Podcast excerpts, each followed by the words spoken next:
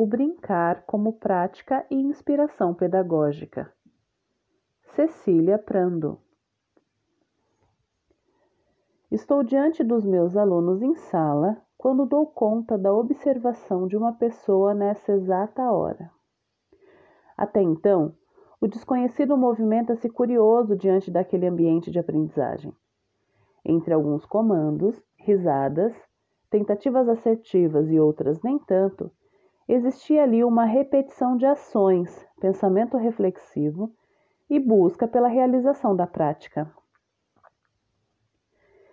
Cabe a quem analisa julgar minhas ações pelo que observa em tempo real e como se expressa alguns objetivos que podem ser percebidos pelo olhar daquele que chegou sem muita explicação ao ocorrido no ambiente escolar.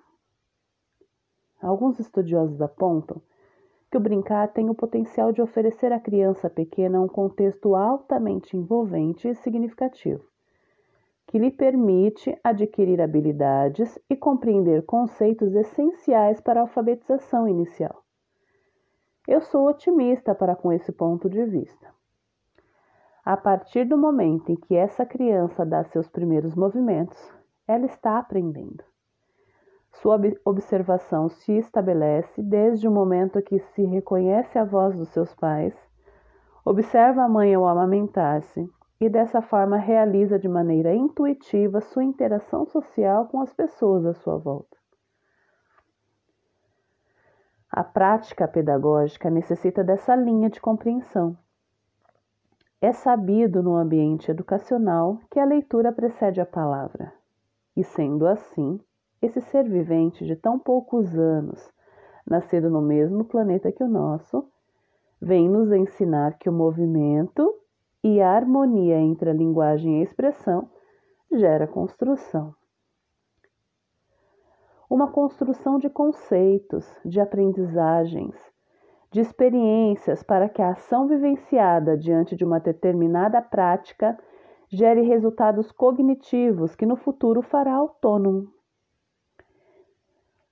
Retomando sobre a observação daquele que curioso aproxima-se da experiência de aprendizagem que estávamos construindo, suas percepções serão um tanto equivocadas se não for lhe dado o direito de entender qual é o contexto que estávamos experimentando no ato da sua chegada.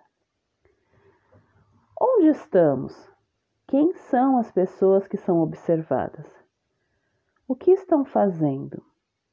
Antes mesmo de responder essas perguntas, quem é a pessoa que nos observa? Seria esse alguém um pai de aluno? Outro professor? O diretor da escola? Para cada nomeação e contextualização que sugerimos aqui, mais próximos ficaremos do olhar e da análise que será feita pela pessoa que observa. A brincadeira durante muito tempo sofreu preconceitos acerca do ambiente escolar. O brincar pode ser uma maneira de fazer o tempo passar rápido, ou até mesmo sua prática deva ser realizada num tempo que seja livre ao da aula no ensino regular. É de importância que, como especialistas, possamos desmistificar certos equívocos dos nossos ambientes de aprendizagem incluindo as práticas de brincadeira e interação junto com os conceitos teóricos, para que os resultados positivos sejam observados por quem vivencia a prática, direciona a prática ou apenas observa a prática. A pessoa que observava minha prática era sim um pai de aluno. Ele havia pedido permissão para a gestão da escola para participar da minha aula, pois todas as vezes que perguntava para o seu filho de oito anos o que havia feito na escola, o pequeno respondia que tinha brincado com a professora. A preocupação do pai é legítima, e no momento em que vi aquele homem adentrar meu espaço com os alunos, sorri e pedi para que ficasse à vontade por ali. Como familiar de meu aluno, sem um olhar pedagógico sobre nossas práticas de aprendizagem, esse pai foi convidado a conhecer um mundo sensível e nem tão apressado como dita nossa sociedade atual. Sua necessidade de ver resultados no filho, voltados para o caderno e o papel, quase o impediu de perceber mudanças que já eram aparentes antes mesmo do registro das palavras. Seu pequeno, junto com os colegas, era capaz de comunicar-se, pedir para que o amigo de sala o ajudasse com as letras móveis. O desafio daquela aula era de juntar letras que representassem a imagem do jogo. No livro As 100 Linguagens da Criança, a abordagem de Emília Reggio na educação de primeira infância, George Foreman sugere em um dos seus capítulos sobre os diferentes aspectos do papel do professor. Comunicar os projetos aos pais, encorajando-os a envolverem-se com as atividades dos seus filhos, através da busca dos materiais necessários, do trabalho com os professores no ambiente físico e assim por diante Dessa forma, os pais são levados a revisar a imagem que têm de seus filhos e a compreender a infância de um modo mais rico e complexo. Cabe ao professor estabelecer essa relação de parceria com os principais envolvidos no desenvolvimento escolar, para que haja uma evolução permeada pelo trabalho coletivo. Além de realizar a conexão das letras para a construção das palavras, os alunos tinham que se movimentar na sala, deixar de lado seus limites de fala e de movimento para, com voz de comando, direcionar a pesquisa das palavras dos colegas. O brincar com as palavras naquele momento de aula chamava-se Eu Estou Quem Está. De maneira breve, expliquei sobre o objetivo da nossa brincadeira.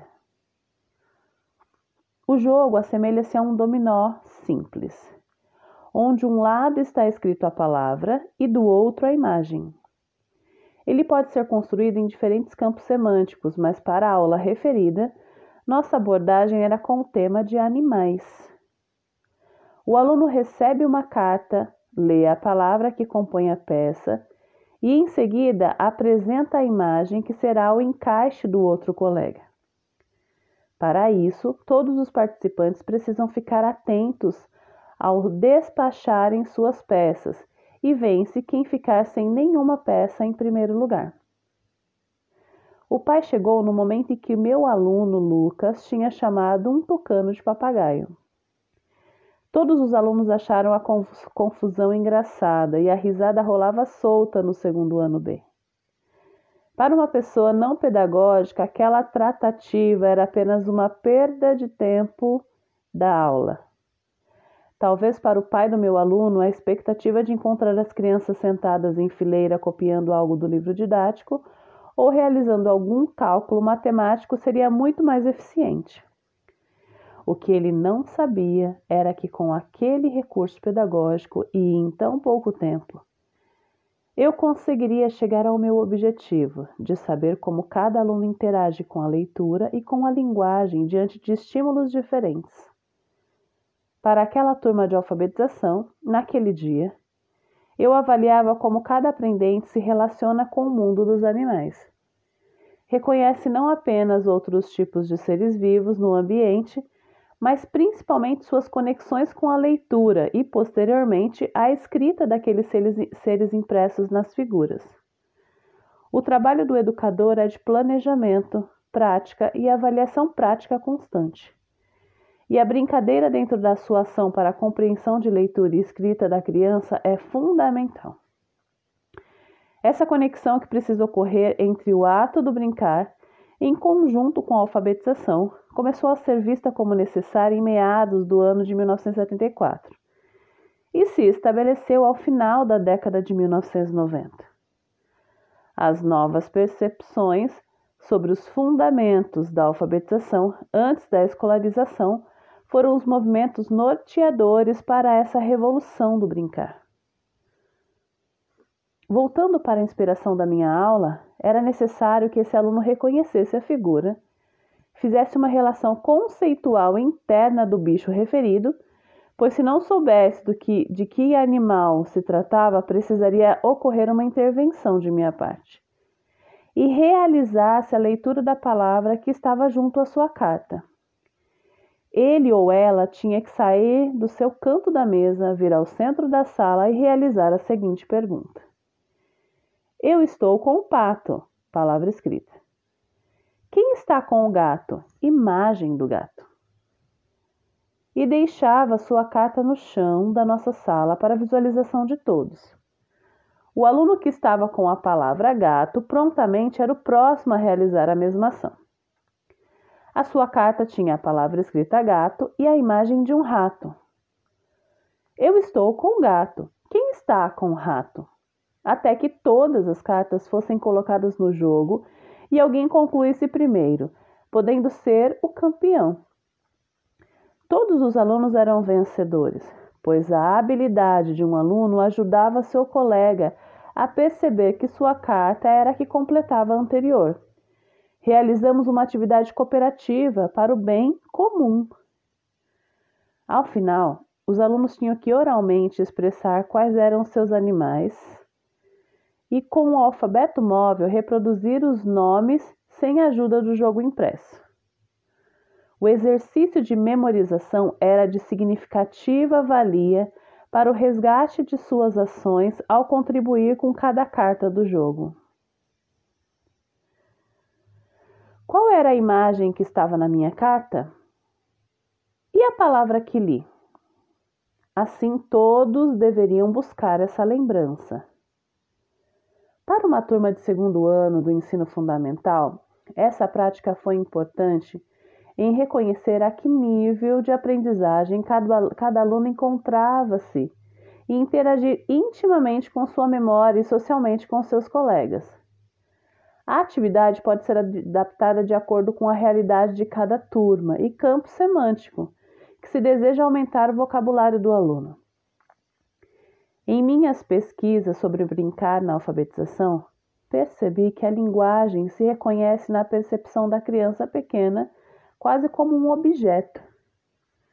Por essa razão, o alfabeto móvel para os alunos de primeiro ao terceiro ano é tão necessário, pois a letra é tocável, perceptível ao alcance das mãos, antes mesmo de seu desenho abstrato no papel. Percorrer as linhas e contornos da palavra é uma ação que precisa acontecer posteriormente. As observações sobre a percepção da palavra, principalmente vindas de uma visão de Piaget, enfatizam a importância do jogo de simulação social para a prática e a consolidação de diversas e extensas habilidades cognitivas. A representação simbólica para sensibilizar quanto ao texto impresso precisa ser da realidade do aprendente e, no caso do iniciante, ainda o estímulo para o registro em papel. Os indivíduos e seus objetos no ambiente físico necessitam dessas interações para a compreensão da linguagem, sendo uma estratégia de intervenção durante a aprendizagem. Ou seja, de uma maneira simples, como num jogo de palavras, brinquedo e brincadeira incentivam o aluno a reconhecer em sua própria interação com o objetivo e a representação codificada de letras que, unidas sonoramente, levam-no a representá-lo. Ao final, o pai ficou motivado a continuar o jogo em casa, favorecendo assim a interação entre os estímulos da aula e a conexão com suas interações sociais também no ambiente escolar alguns bons motivos sobre o assunto. O tema deste capítulo sugere que inspirações pedagógicas sejam norteadoras para a prática da alfabetização. Por essa razão, a essência de uma aula planejada, tendo como alegoria um jogo, faz do ato do brincar o alcance da aprendizagem e precisa estar alinhado a outras vivências dentro desse contexto.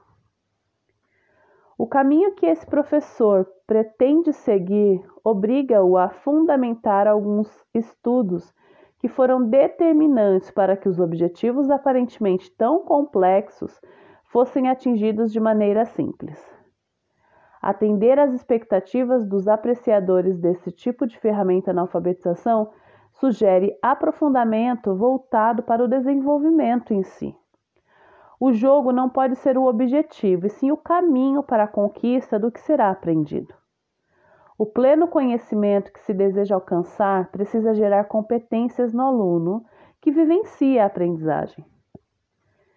Mesmo que meu aluno Lucas, na aula, tenha sabido ler a imagem tucano, seu conhecimento fez pronunciar a palavra papagaio, que era a referência de pássaro que ele guardava pela sua experiência de vida. Coube a mim realizar a intervenção e apresentar outra relação de palavra, tucano, com comparações e diferenciações entre a imagem do papagaio e do tucano. Mais do que exercitar a prática da brincadeira para o aluno, exige-se desse profissional comprometimento em conhecer seu público e, assim, desenvolver ações que atendam à realidade todo envolvido no processo. Mesmo depois de saber que a imagem era de um tucano, esse aluno precisava da habilidade de se comunicar com a turma e de entender a importância de ler a imagem e pronunciar oralmente para que o outro colega pudesse fazer a conexão com a escrita de encaixe. Ou seja, todos os meios utilizados pelo professor precisam levar o aluno para a autonomia, que é a junção entre o conhecimento e a habilidade que se desenvolve no processo. Um professor alfabetizador está constantemente desenvolvendo aulas que alcancem habilidades e conhecimentos. A competência é o resultado dessa ação e é ela que resulta na autonomia, uma função que nos favorece ao longo da vida e precisa ser construída inicialmente na infância, mas que percorre toda a nossa trajetória. Assim, ser competente resulta na capacidade de, ao se deparar com um problema ou desafio, ativar e utilizar conhecimentos construídos ao longo de suas aprendizagens, como afirma Katzen sobre seus professores. Você realmente conhece suas crianças. Não apenas está consciente das necessidades que elas têm, intelectual e, fisica fisicamente, mas também tem a oportunidade para parar e observar. Apenas observando as crianças você vem a conhecê-las. Se você está ali sentado e vê todos os pequenos fazendo a mesma coisa ao mesmo tempo, que oportunamente que oportunidade realmente exige, existe para conhecer suas crianças? Mas se você pode selecionar o que eles desejam fazer e consegue encontrar os pensamentos que passam por suas mentes, você realmente começa a conhecer suas crianças. Junte isso ao fato de poder ver os pais. Ao final de dois ou três anos, no caso de algumas crianças, você realmente vem a conhecê-las.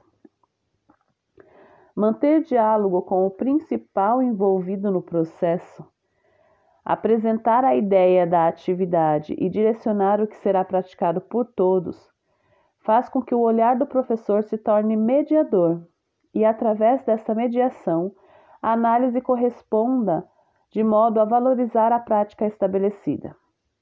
A construção do aprendizado passa por análise constante e, dessa forma, é importante que cada um estabeleça graus de observação partindo de uma ideia e tendo objetivos comuns. Enquanto o pai do meu aluno ficou isolado na realidade das aprendizagens em sala, não pôde fortalecer no ambiente familiar os estímulos que vivenciávamos em sala. A partir da sua ida e envolvimento com ela, sua ação com o filho será muito mais eficiente. Aprofundar o trabalho pedagógico a partir da observação e avaliação permite que o professor alterne sua posição perante sua abordagem com os alunos de modo que em certas oportunidades trabalhe dentro do grupo de alunos e, ocasi e ocasionalmente apenas em volta deles. O professor, no papel de mediador, proporciona essas mediações, intervém em momentos críticos e compartilha emoções com as crianças. O papel do adulto é, acima de tudo, o de ouvinte, de observador e de alguém que entende a estratégia que as crianças usam em uma situação de aprendizagem.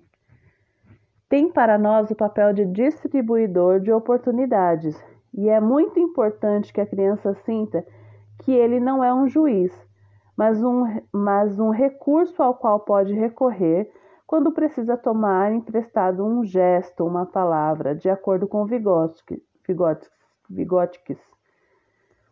Disse: as crianças já foram do A a B e estão chegando muito próximas a C. Ocasionalmente, em um momento tão especial, precisam de assistência do adulto.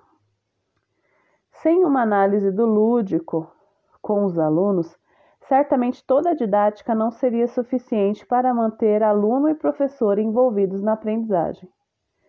Encerro esse capítulo incentivando a você, leitor, que busque fontes seguras para suas inspirações pedagógicas, vivenciando através da leitura ou de formações a respeito experiências e práticas de sucesso que alavanquem suas propostas para a evolução de cada aluno. E mudanças de rota serão necessárias em determinadas situações do caminho, quando percebida a necessidade de recuo, visando conquistas e gerando extrema satisfação pelo resultado. Se necessário, dê um passo atrás para avançar no futuro. Acima de tudo, para conquistar a figura mais importante de todas essas experiências, que sem dúvida alguma é e continuará sendo o nosso aluno. Obrigada pela leitura deste capítulo. Foi um prazer contribuir com a sua aprendizagem. Obrigada.